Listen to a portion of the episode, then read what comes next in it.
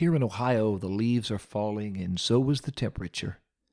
We are into deep November, which means we are just days away from Thanksgiving, when our ovens are filled with turkeys and our walls are decorated with hand traced turkeys from the Littles. And we stop for a moment to remember all God has done for us this past year.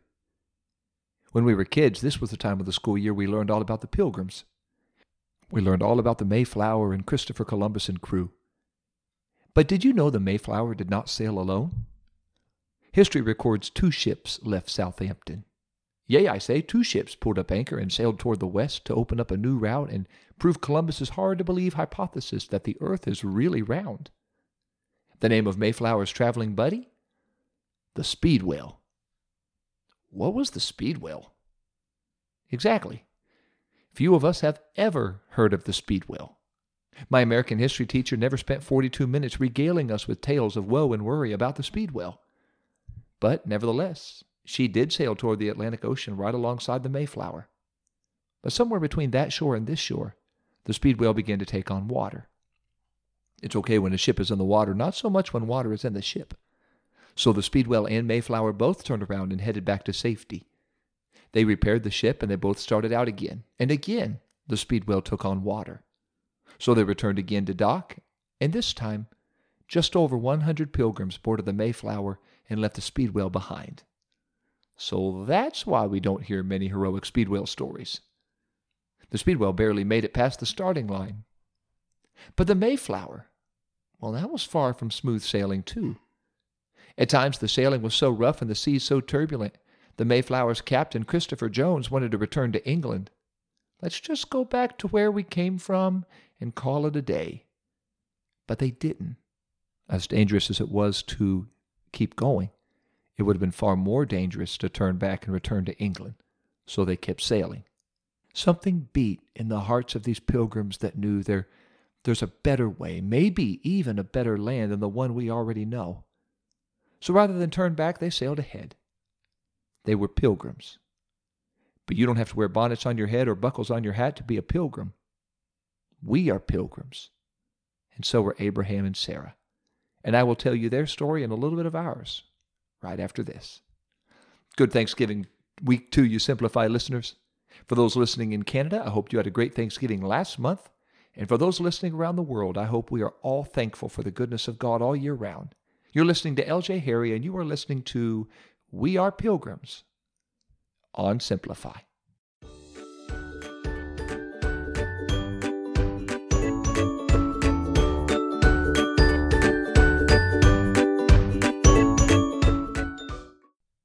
The writer of Hebrews points us to a gallery of pilgrims who came long before the Mayflower ever docked on America's east coast. He points to a picture of a silver haired father with 100 candles on his cake and yet a newborn in his arms. Before Abraham was ever considered the father of the faithful or the friend of God, he was a pilgrim. God told Abraham, Leave Ur of the Chaldees, start walking until you cross into a land I will show you. Abraham, it's time to leave where you are and start walking. You don't belong here anymore. Don't buy a mailbox. Keep walking. I've got something better for you than this. But what? And where? Abraham didn't have turn by turn directions. He didn't even have a destination to enter into his GPS. Hey, Google, give me driving directions from here to there. Where is there? Um. Do you want to hear a dad joke instead? But God promised Abraham a land better than this one. Abraham had never been to that land, never felt its soil beneath his sandals, never held the fruit of that land in his hands. All he had was a promise from God that God had prepared a country far better than anything he already knew. And if he would keep walking through the sunrises and sunsets in this strange land, one day he would rest his weary feet in that promised land. Abraham and his sweet Sarah just kept walking, not knowing where they were going or how to get there. It sounds kind of like me on a road trip. So much happened that would have caused anybody to set down roots and set up camp. He had a son, Ishmael, then another son, Isaac, and yet he kept walking. Not even the birth of two boys caused Abraham to shift his eyes from that land back to this land. As Abraham sojourned through this land, he sailed through some of the most turbulent waters. He nearly lost his nephew to the sin of those sister cities, Sodom and Gomorrah. He almost lost his wife Sarah to the covetous eyes of Pharaoh and Abimelech, two kings who gladly would have taken his life just to take his wife. He lost his firstborn son Ishmael to a sibling rivalry between him and his other son Isaac. And he came within one knife blade away from losing his promised son Isaac on Moriah's mountain. And then, after all that, while walking all this way from this land to that land, Genesis 23 records the dark day he walked through the land of Hebron and knelt beside his bride of possibly 80 plus years when she died. And Abraham stopped walking just long enough to grieve for his sweet Sarah. But hear what he told the people of that land. He said, I am a stranger and a sojourner with you. Abraham was saying, I am a pilgrim. Even when his bride and best friend of 80 years passed away, Abraham remembered God called me to walk until he told me to stop. I'm a pilgrim. God promised Abraham he would multiply his seed as the sands of the sea and the stars of the sky. So Abraham just kept walking, realizing whether he would ever live to see that promise or die looking for it.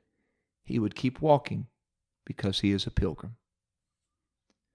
All of us have stood at a graveside or sat on the front row at a funeral and bid our loved ones farewell. And there is no more difficult time in this life than those times. But there is also no greater time to remember we are living this life for the next because we are pilgrims. Those times are painful reminders that this world is not our home.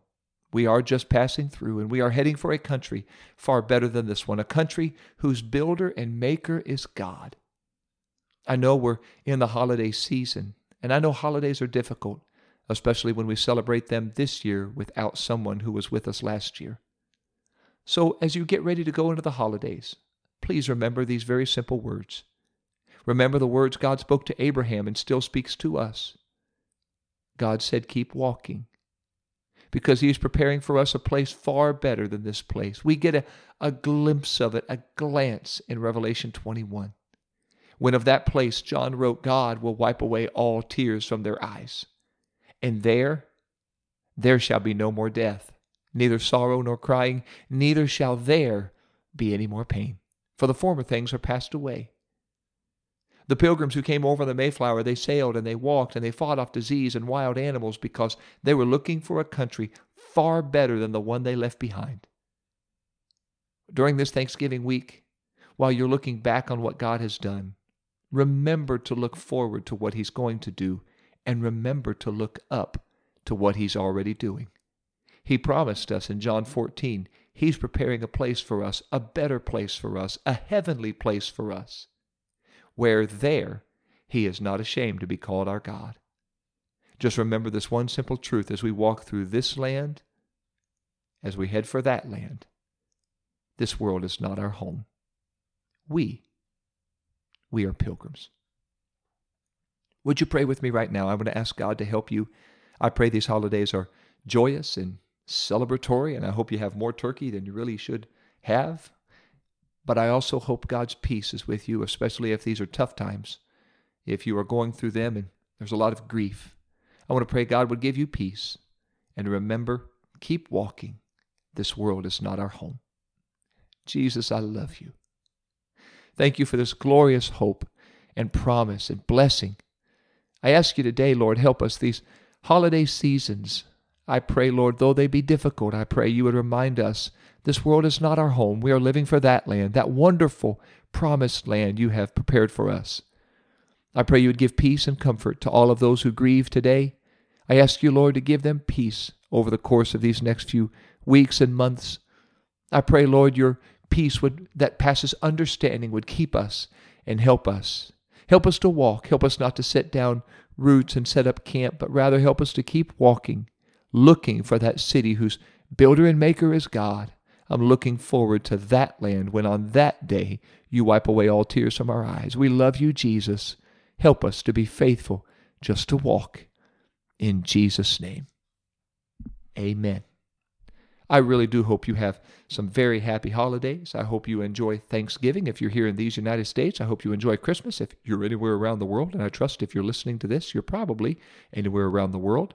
And speaking of Christmas, if you're looking for some gift ideas to buy for that hard to buy for loved one and you want to get something that will help them and well, bless the kingdom of God quite a little bit since it is Jesus' birthday, pick up a copy of Simplify or 10 Words, either one of those books. I'm glad if you get either or both. Hey, you can pick them both up. PentecostalPublishing.com, available in print, or you can pick them up on Amazon, available on Kindle, or 10 Words is now available on Audible. So you can get those books and help people in their walk with God, their devotion, Hopefully, this has been a blessing to you, and if so, please share it with others. Be sure to click on subscribe. That way, you'll know anytime a new episode drops, and you can be right up to date with us on Simplify. Let me tell you a reason to celebrate. Thanks to your loyal listening, we just passed 75,000 downloads on the Simplify podcast. So, hey, thanks so much. It's an honor to get to be a part of your devotional walk and helping you draw closer to Jesus. And speaking of drawing closer to Jesus, next week I want to share with you a devotion called Won't You Be My Neighbor? I'm looking forward to sharing that with you next week. And always look forward to walking closer with Jesus as we walk through Simplify. Happy holidays, everyone.